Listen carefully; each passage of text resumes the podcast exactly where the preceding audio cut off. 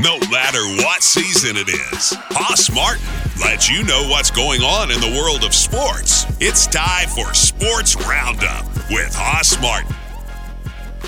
Hello again, this is Hoss Martin back in the saddle with your Sports Roundup moment.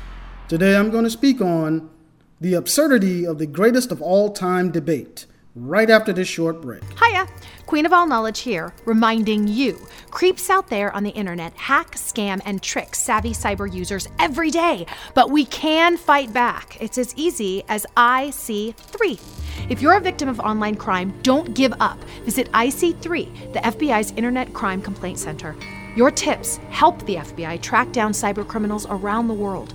Report your crime to www.ic3.gov today. You're listening to Sports Roundup. Welcome back. Seconds after the Los Angeles Lakers defeated the Miami Heat for their 17th title, and LeBron James' fourth time hoisting the Larry O'Brien Championship trophy, many fans rushed to social media to venerate or vilify his place in NBA history in comparison to the éminence grise known as Michael Jordan. What makes the argument absurd is the fact that people who are willing to waste an ungodly amount of time in a Brown study comparing two individuals who are purportedly worth over $2 billion combined.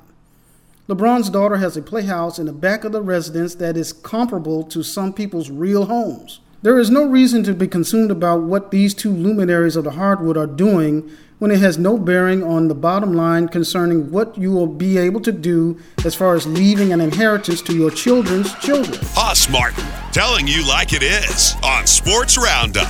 In reality, LeBron and Jordan continue to laugh all the way to the bank, while those who are not quite as fortunate worry about which is better. Who cares? Because those 10 championships between them are still short of the total that Bill Russell has amassed. Okay, let the bickering resume.